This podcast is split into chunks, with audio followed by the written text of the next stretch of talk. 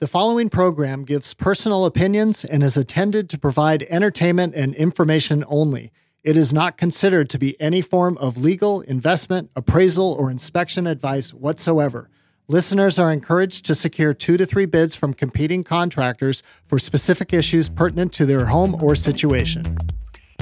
Welcome to Real Estate Unveiled, where we pull back the shades to give you the truth and nothing but the truth about real estate with a laser focus on everything about home inspections and real estate appraisals. That's right. We're here to demystify the real estate process and take the fear and anxiety out of the equation to unearth the real scoop about home inspections and the real estate appraisal process. Oh, if homes could talk. Well, that's our job. I'm Tim Hance, board certified master home inspector and owner of All Islands Home Inspections. And I'm Elizabeth Hance, Washington State certified real estate appraiser and owner of All Islands Appraisal.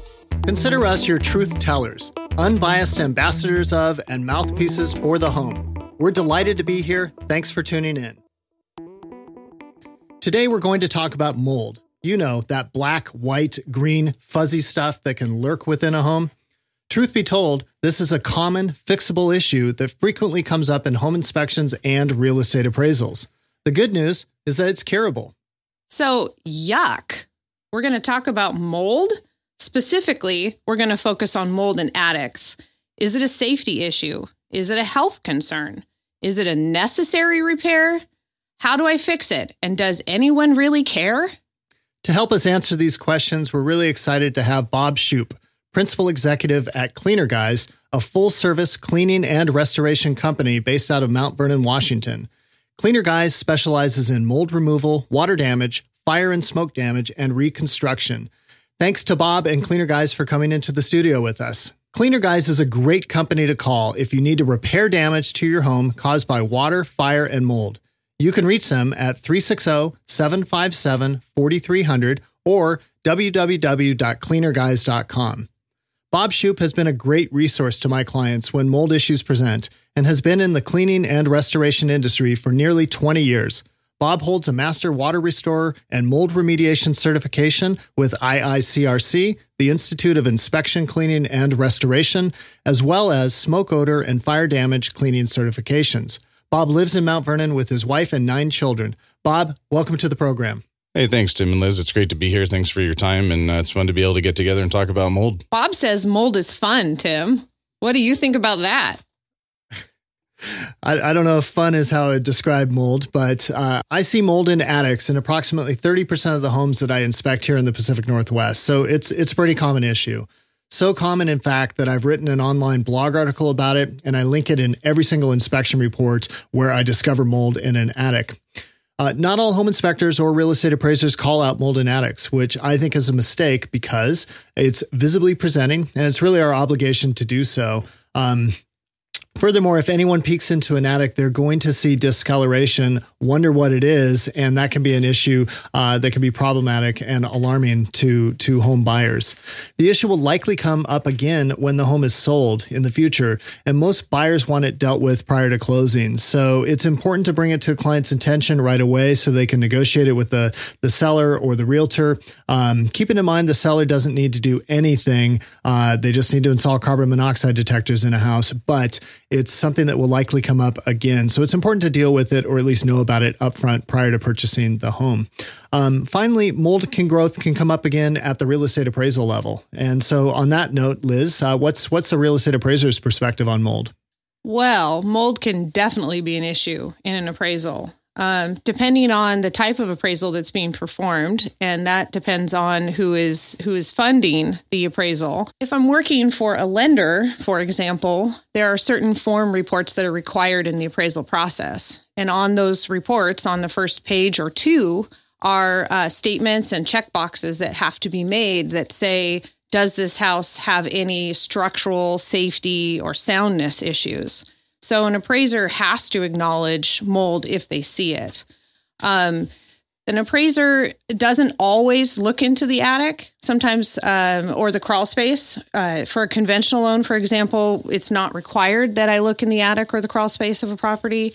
Uh, but for FHA and VA loans, uh, VA being the Veterans Affair and FHA being the Federal Housing Authority, um, which are uh, more restrictive types of loans and they require um, a lot more from the appraisal process and from the homeowner. Um, those those two types of appraisals do require that we look in the attic and the crawl space, that we comment on what we see, and that we take photographs. So um, mold can definitely be an issue.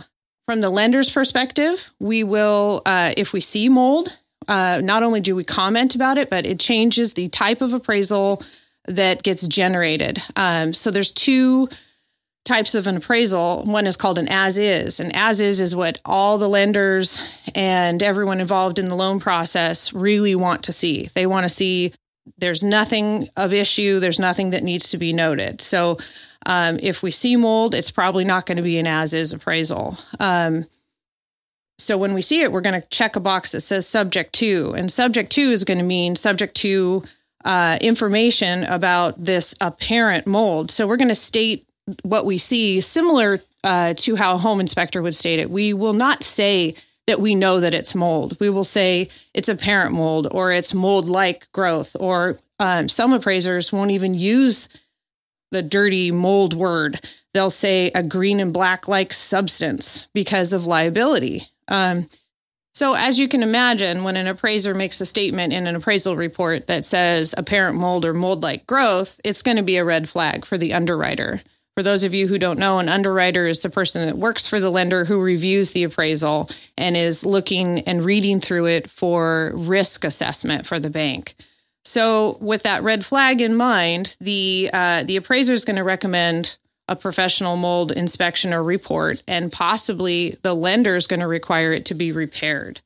Um, the appraisal it, it's there's a part on the page the first page of an appraisal report that says are there any physical deficiencies or adverse conditions that affect the livability soundness or structural integrity of, of the property the appraiser when they see mold really has to say yes. They have to say yes there there seems to be something here that affects the livability of the property. It may affect the soundness. Uh, we don't see behind walls so we don't know if it's a structural issue but at a minimum you've got something that's of concern so, so it comes up at the appraisal, it comes up at the inspection, uh, and then you call in a, a mold remediation professional, uh, which is uh, Cleaner Guys. Bob Shoop with Cleaner Guys. Bob, what's what's your perspective about mold in attics, um, just in general? Yeah, you know, it tends to be um, pretty unique problem uh, to the Northwest, I think, because of the climate that we're in. We see it a lot, like you said, about thirty percent of the time um, I mean, and I don't mean unique, meaning it's nowhere else in the world, but it's definitely a problem that we run into all the time. I think the the biggest concern is that most people are pretty ignorant about what it is and what's going on, what the underlying causes are, what the costs might be to repair it, those types of things. So it's uh, kind of a big question mark, and especially in underwriting and, and appraisal and lending, nobody likes question marks.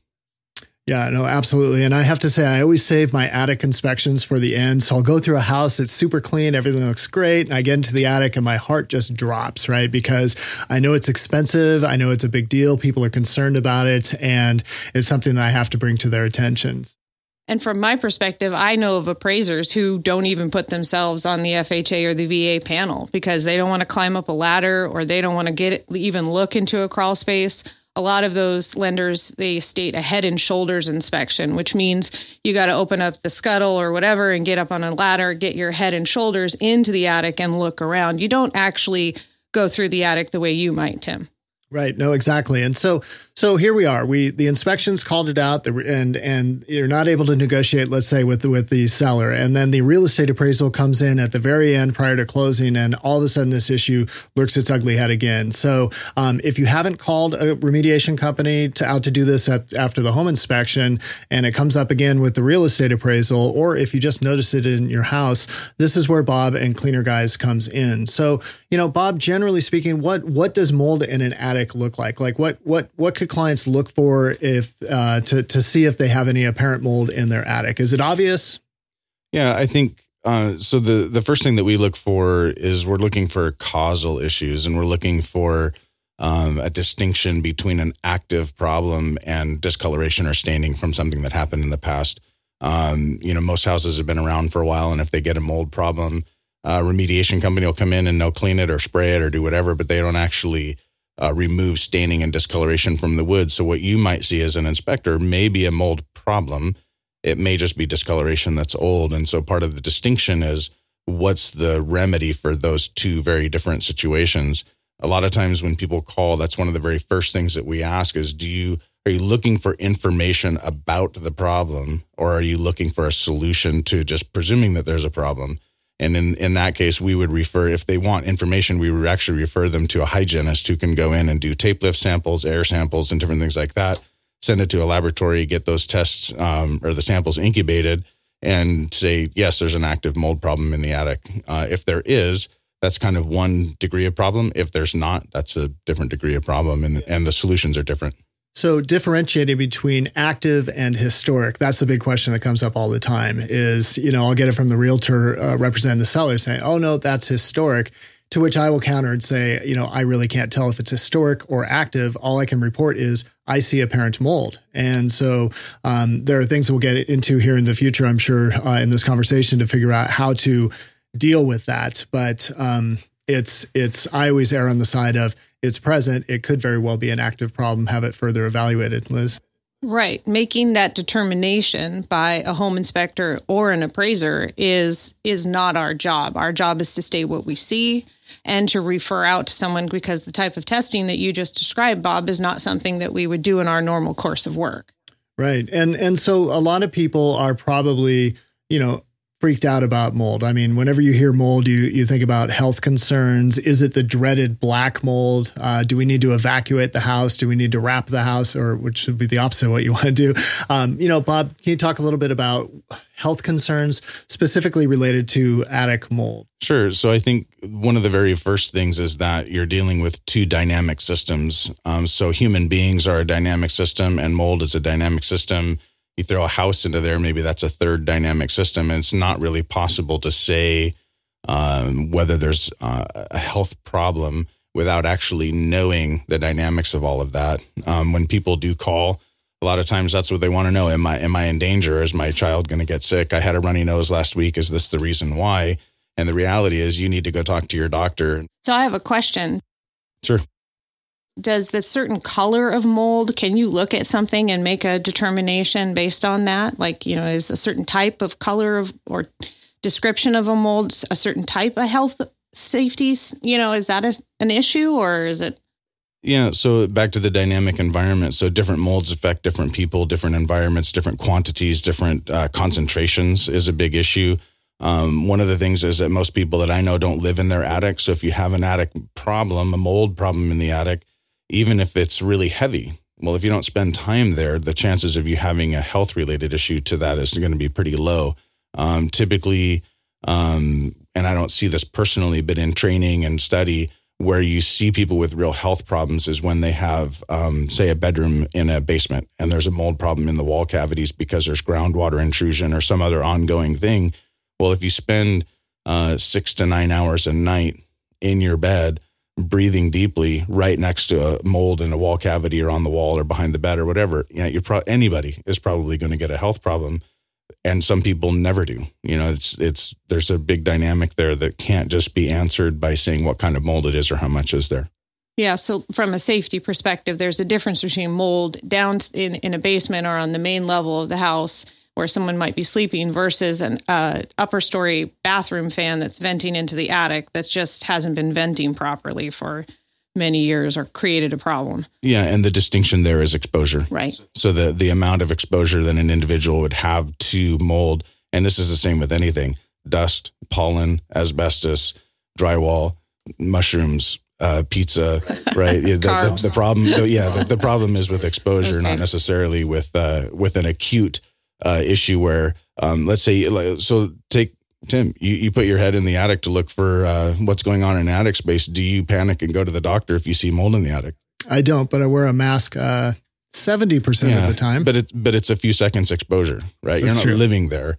If you were living in the house and there was a really heavy, you know, problem, and let's say there's recessed lighting and they have a big um, fan in their kitchen that's drawing out air, so you have uh, a negative air pressure in the main living space, bringing air from the attic into the house, absolutely, I would be concerned about there being a problem. But how often do you see that? I mean, I would say almost.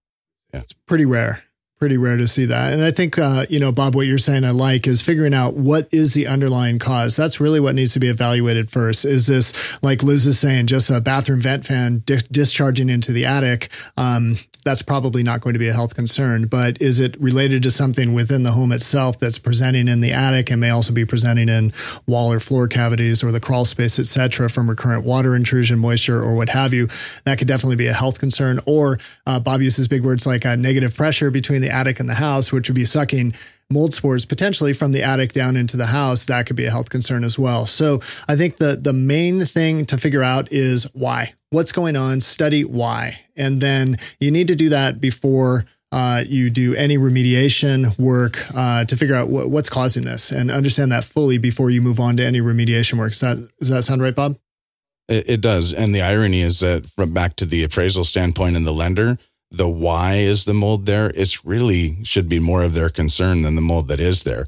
The the mold is almost a um, a political diplomatic issue with people being worried about it, but really it has to have water there for it to be growing. How's the water getting there? Why is it there? That's really the real problem. Yeah, and appraisers have to state whenever they see water in a house, also whether it's uh, mold has grown from that water or not um, the appraiser if there's water streaking down a wall or staining in a ceiling. Those are also things that you have to note um, on an appraisal and take a photo of for most lenders.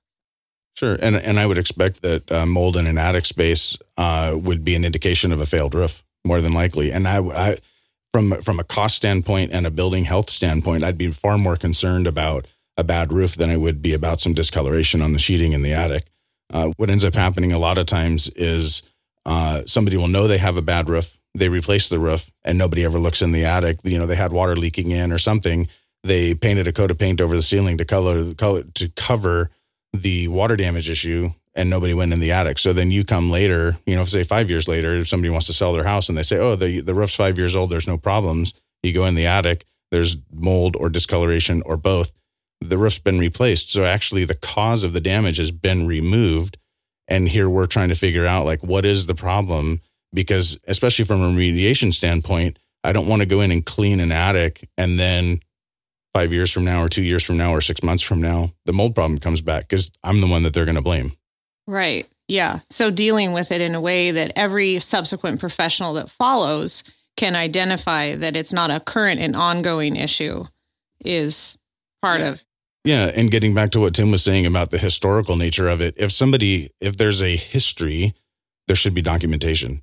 If I own my house and I have a mold problem in my attic and I hire a company to come in and do mold remediation, I'm going to have paperwork and I'm going to have that in my file so that when I go to sell the house and an inspector comes in and says, there's something that looks like mold in the attic, you should have a professional come and look at it. I can say, I already did that, right. and we took care of it. And yeah, here's I've got the, the paperwork stapled to the attic wall. Or, That's right. So, do you guys typically paint the when? When does the painting of the attic come into that process? Yeah. So, ironically, the sealing is not a remediation step; it's really an assurance step. We so the the the mold remediation process is removal of contamination from the attic space. If we want to go in with a sealer it's really only going to be to assure that there's not going to be a problem in the future because we use a sealer that's impregnated with an antimicrobial agent and that stops mold growth. Great. Yeah. And typically, is that sealer is that colored, or do you use a clear sealer, or how do you do that? Because you know, for me as a home inspector, I go up there. If I see discoloration, I call it out every single time. So some companies use a clear sealer. Some people companies will use white. Some will use tan. I'm personally biased towards a tan color because I think I can see mold into the future if I were to look at it. And if I'm inspecting a house that has a tan colored attic, then if it's tan five years later, I'm pretty confident that the problem's been dealt with. Whereas if it's clear and you can still see the apparent mold, even though it's behind, you know, uh, you know, an encapsulated layer, I really don't know. Yeah, I would agree. Uh, I think in the remediation industry, you'd have a hard time uh, finding consensus on that because a lot of people want no sealer because they want to know that if the problem's ongoing or not. They want a clear sealer because they do actually want to be able to see through it. Some people do a white sealer because then you can see if there's new mold growth on top of it. Uh, I agree with you about the tinted because it's just lower key. It just it, it does its job, but it doesn't um, doesn't flash, if you will, like a white sealer does. And it's not trying to conceal the problem by putting a clear on it. So when we look at houses later on, after maybe a sealer or a paint has been applied to the attic surface, um, it doesn't necessarily mean there's there's maybe been a problem, but it's probably been remediated. And if we don't see anything at that that next time that we're in there, we don't necessarily need to flag it again. We don't need to call it out as an issue at that point. Yeah, and I don't pretend to know all of the rules and regulations that you guys need to follow. I would think that if you went into an attic and saw that a sealer had applied, been applied, I might not. If I was inspecting a house, I don't think I would project onto that condition um, the potential of a problem, but I would make a note that says there's a sealer been applied to the sheeting in the attic space. Right. Um, presumably, the homeowners have some sort of documentation as to why that happened, because that also happens after a fire uh, you have a kitchen fire and it goes up through the cabinets and burns into the attic space, um, fire damage restoration very frequently uh, includes a sealer. Yeah. As appraisers, our obligation really is just to state truthfully what we see and convey it to our clients in a clear manner. Exactly. And and Bob's exactly right. So if you see an attic painted white, tan, or or any other color, it's usually either fire or mold in the past. And and the seller should have documentation for that. And again, if it's happened, you know, decades ago or five years ago and it's been painted over, then from my perspective, it's just a simple disclosure. Okay, the attic's painted tan or is painted white. It's still white, still tan. It's beautiful. In fact, one of the most beautiful attics you've ever seen.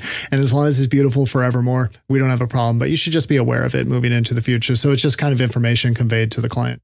Yeah, and so I think uh, our first little uh, tips and trick here is to have documentation. Yep. If you if you have a mold problem in your attic, or you buy a house that has one and it gets remediated, there should be paperwork. Keep it exactly. And and in our industry, at least the home inspection industry, it's a bit of a liability pass. So I see mold in an attic, apparent mold, and if it's been remediated and the seller can provide documentation that it's been remediated by a company like Cleaner Guys, then I say it appears to have been satisfactorily remediated by a qualified contractor, blah, blah, blah. And then the liability's been passed and at least that, that information's been conveyed to the client. So, um, so what I'm hearing is, oh yeah, go ahead. So just one other thing along those lines, it's also um, a demarcation point. So if a company like us comes in and does remediation, and five years later you go to do an inspection for sale and they waive their paperwork and say but i had mold remediation. And you're like i'm scraping stuff off of the sheeting. There's still a problem underlying. Correct. So you could still have a roof leak. You could still have ventilation problems. So they hired a remediation company. Fantastic. They did remediation. Fantastic. But you didn't fix the underlying cause it's meaningless which is there's why a, there's a new problem there. Which is why it's critical in my opinion to have the attic sealed either white or tinted colored paint uh, to encapsulate because that's really the only way to effectively monitor it. If it's white or tan moving forward and clean you're good. But if you see growth on it you know there's a recurrence problem that needs to be dealt with. So it's the easiest way for a homeowner to monitor it. I'm sure that cleaner guys could get up there and monitor it you know periodically and and they have other methods that would deal with the clear sealer and yeah, and our other methods would be to call an industrial hygienist because we don't do testing. Um, from a conflict of interest standpoint, we like to see a third party come in, and if if it's a really so, here's an example. Um, there's a lot of relocation companies around where you'll have an executive living in an area, they're getting relocated by their company, and they don't want to sit around and wait for their house to go on sale or to sell. So what they'll do is they'll just move them, and the relocation per- company handles it. Well, all of a sudden there's a whole lot more liability and there's a whole lot more um, uh, technical expertise looking at that. And so I would actually want to have inspection before I do the remediation because I want a baseline for where the to actually define that there was a problem and what it was and where it was, so that when we get done, a second round of testing can show that our remediation was successful. Because then in two, three, four, five years or whatever, they can't come back and say that we didn't do a good job because we have that um, clearance test that says at the time that we came out and looked at the job after Cleaner Guys was done, it was clean. Right. So this is a highly litigious field. I think that's fair to say. And but I'm going to come out and say that generally speaking, attic mold is not a health concern. Um, so I want to talk a little bit about stack effect, and this is this is what I'm leading into. Stack effect is a phenomenon. Um, basically, hot air rises in a house, and the majority of times, and Bob, you can correct me if if I'm wrong here, but um, the majority of times, attic mold is related to bathroom vent fans or roof leak. Uh, or or something like that. Those are the two major contributors to it, and so they're usually isolated to the attic area. Hot air from a house rising up through a house and through the attic, mold doesn't go against that upward flow of air. Um, so it's generally not a health concern to the indoor air quality concerns of a homeowner, um, unless it's related to something underlying in the house, which which does happen, but I think it's more rare. I think that's fair to say. Does that does that seem right, Bob, to you? Yeah, I would go along with that as a as a general principle. Um, we tend to see uh, modern construction technique um, provides adequate ventilation most of the time. Sometimes lifestyle issues will overwhelm that because it's only really designed for minimum uh, or normal occupancy. If you have a house that's um, say it's a three bedroom house, it's designed for five or six people to be living in there, and there's nine people living in there or ten. You can kind of overwhelm that that house system and the engineering behind it. So let's make this really simple um, to homeowners. What kind of advice can we give to homeowners who are worried about this? Let's say you're selling a house or you're buying a house. Uh, you know the inspector is going to be looking up into the attic. The real estate appraiser may look up into the attic. There's nothing stopping you from looking up into your attic. A ladder and a flashlight, and you look up there. And uh, what I'm looking for is discoloration of the plywood or the trusses, either white or black it frankly it's pretty obvious. Um, so if you're up there and you see discoloration or something that you think may be discoloration, it would be worthwhile to hire a company like Cleaner Guys, hire a home inspection company to come out and give you their opinion about it um, before it becoming a before it becomes a larger issue. I agree with that, Tim, but I would probably take it one step further. When we do an inspection, we typically do what we call a friability test, where we'll get up there and actually um, rub the surface of the material a little bit and try to take that um, visible discoloration to the next level and see can it easily be removed with just a little bit of friction. If it can, that's a better piece of information that there could be a mold problem. Uh, we're going to do moisture inspection. We're going to do a number of different things to figure out uh, what the underlying cause is, and that's really always what we're trying to accomplish. Cleaning an attic is not that big of a deal. If it's if the sheeting is wet, there's water in there. That's the real problem. Yeah, exactly. And so from the home inspection, we come from different perspectives and have different objectives, right? So the home inspector is going to look in the attic and see discoloration. That's going to be flagged by 99% of home inspectors, which is going to pull the trigger for cleaner guys to come out and determine is this active or historic. And that's really, if it's active, they need to figure out why fix that, and then they can remediate and encapsulate. And if it's historic, my recommendation to clients when they ask me is I would recommend that it be encapsulated uh, simply because even though it's more of a cosmetic thing, when they sell the house down the line, it's going to come up again. And then the seller is going to wave their hand with this documentation. No, no, no. We had cleaner guys come out here and they said it's historic and I'm, they're going to ask me my opinion. And my opinion will be I appreciate that you have this five year old documentation, but I still see discoloration up there, and I can't be definitive that it's not a recurrent problem. So my recommendation would be that it be encapsulated and painted. Yeah, and I would agree with that. And, and like I'd mentioned before, that's definitely an assurance step. It's not part of the mold remediation process. And I'm not opposed to sealers. Um, I like them just fine. And if anything, it actually makes me sleep a little bit better at night if every single mold remediation project that we did had a sealer applied because the, the stuff that we use, the manufacturer puts a 10 year warranty behind it. So, and now if you use all their products for the remediation and then you apply their sealer, everybody's more comfortable. It, it's just a good way to go. Right. And from the appraisal perspective, um, you don't want to be having to turn down a really great offer just because the the type of loan that's being applied for is an FHA or a VA loan, and they see something in the attic. Um, you you want to go ahead and deal with that ahead of time because um, yeah, you don't know what kind of loan your buyer's getting. Right. It may be a VA or FHA loan. Right. And and uh, even if we see mold, you know, in the other spaces of the home.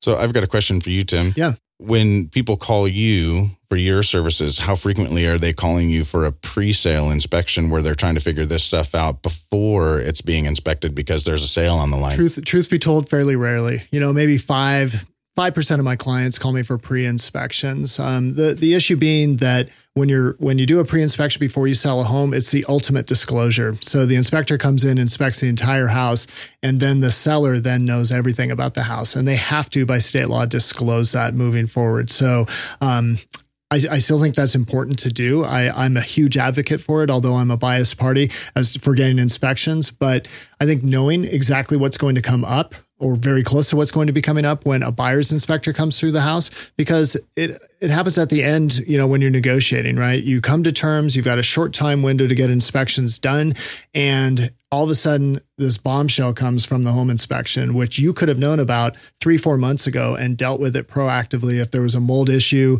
you have cleaner guys come out, remediate it. It's no longer an issue. It's no longer scary to buyers. I can tell you countless examples of people that have walked away from homes because there was mold in an attic. Right. And the uh, the appraisal process is even following the home inspection. So we've already got, you know, everyone's come to terms, the home inspections happened. Now they've ordered the appraisal. The homeowner has paid for the appraisal and the appraisers come out.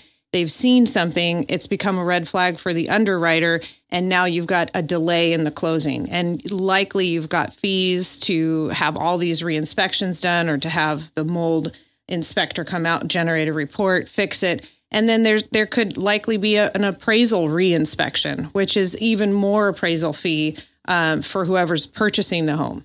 Yeah, and one of the things that happens on our side too is, of course, when people call and they say, "Hey, I'm selling my house or I'm buying this house," and the inspector said, "And the thing, can you get this done in the next two weeks?" right. And that, I mean, that's literally, I mean, Timeline. That's the most difficult thing that we have to deal with is the timeline issues. So on that note, uh, that that's the fact for every contractor, especially in this crazy market. Everyone's busy; they're building houses, dealing with you know the myriad different transactions that are going forth, and so it's almost impossible to get contractors in to affect changes prior to closing or within your time window. So usually what's negotiated or recommended is to get bids. So we have a company like Cleaner Guys that can uh, hopefully come out within your time frame and at least give a bid uh, or an estimate for what this might cost to remediate. And then you negotiate that with the sellers and then you get on the schedule to have it dealt with in the next three, six months, something like that.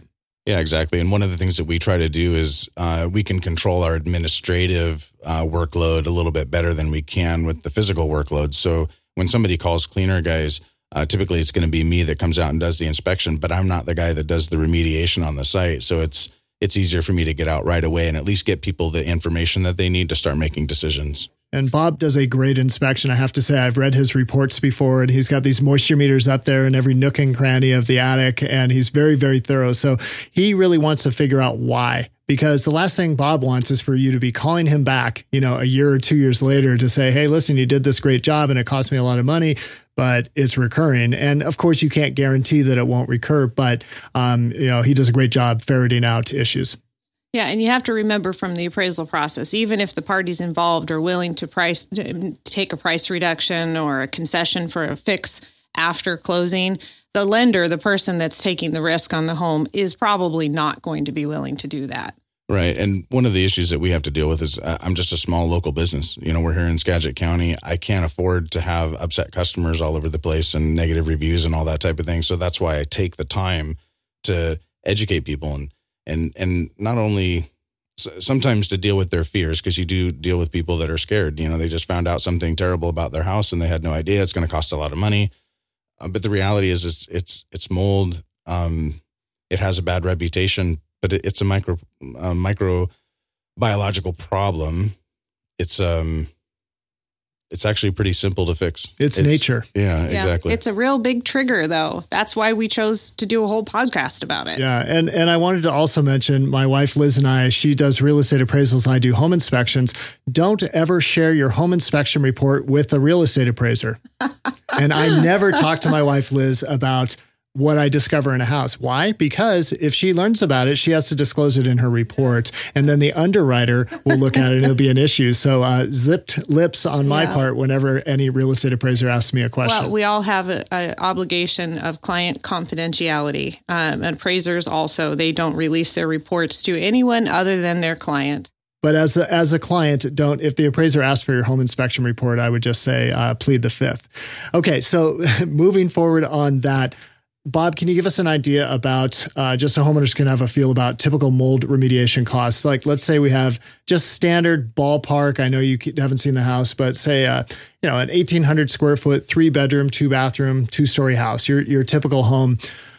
There's an attic mold remediation issue there. What are we looking at in terms of costs? Are we looking at tens of thousands? Are we looking at a thousand dollars, three thousand generally?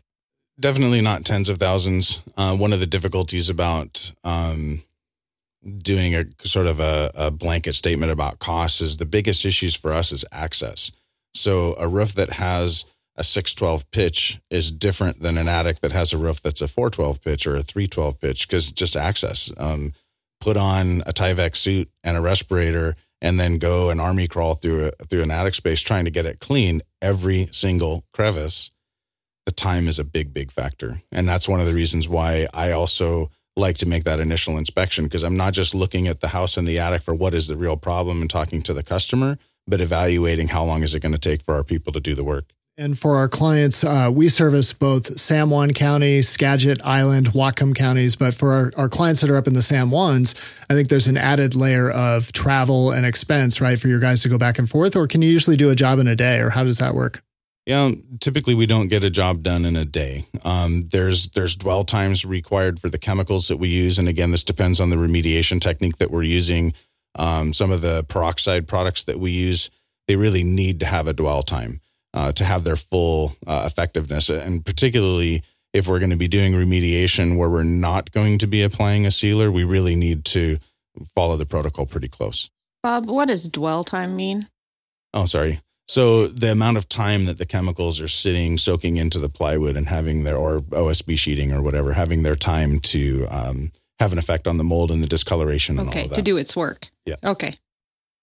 Okay, so I think we've covered most of the salient points about attic mold. Um, Bob, do you have any kind of take-home points or advice that you would give uh, to to homeowners, buyers, sellers about attic mold?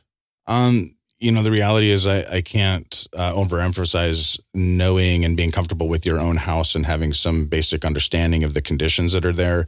If you have a house that was built in the 20s, um, you really should be looking at some of these things before you put your house on the market for sale and let somebody else come and find it.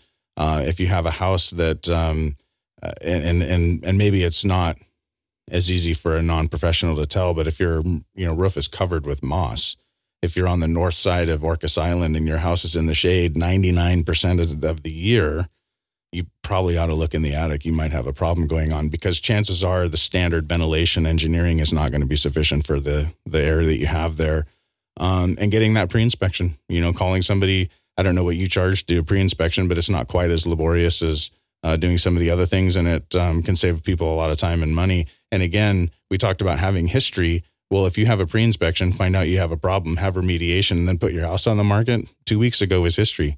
So having documentation saying we had a problem, we took care of it, it's done. Yeah, there's nothing. Uh, uh, pre-appraisal does not exist. Yeah, and and furthermore to that point, um, you know, having everything's fixable. You know, clients shouldn't freak out if there's mold called out in their attic or if they see it in their home. Uh, you know, you can sleep well at night. You don't need to evacuate the home, uh, you know, unless you're having serious health concerns. But it's 99% of the problem time it's not a health concern and it's fixable. And if you are on the north side of Orcas Island or San Juan Island or Lopez Island in an area where pernicious mold growth may present, there's a fix for that too. It's called mechanical ventilation, etc. There, there are ways to deal with that that that cleaner guys can deal with. So. Yeah, and we're we're glad to refer um, other contractors. So we we talk about engineering controls, whether that's um, uh, adding active ventilation, doing you can do a humidistat uh, in the attic, so that if the humidity is getting up um, to a certain level, then the fans automatically turn on, so you're not just running them all the time. Uh, there's things like that. Uh, one of the things that we do see up in the islands too is a lot of people are uh, seem to be big fans of uh, closed in soffits for architectural reasons. They they like the way that it looks, but then you're restricting airflow substantially. And so if you have things like that, you might need to put something else proactively uh, in place to stop that from happening. Okay, that's great. It's a wrap. Thanks for tuning in to Real Estate Unveiled. And make sure to tune in for our next podcast, which we will broadcast every Monday, the first of the month, and will be all about windows, specifically appraisal and inspection issues with windows. And we'll be interviewing another great local contractor.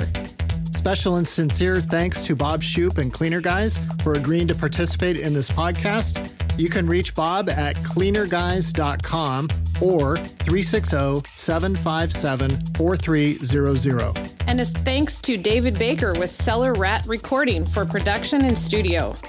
For real estate appraisals, you can reach Liz at www.allislandsappraisal.com or 360 317 5845. And for home and commercial building inspections, you can reach me at www.allislandsinspections.com or 360-298-1163. And thanks so much for listening. Feel free to contact us with any podcast suggestions or if you're a real estate professional and would like to be featured in an upcoming podcast.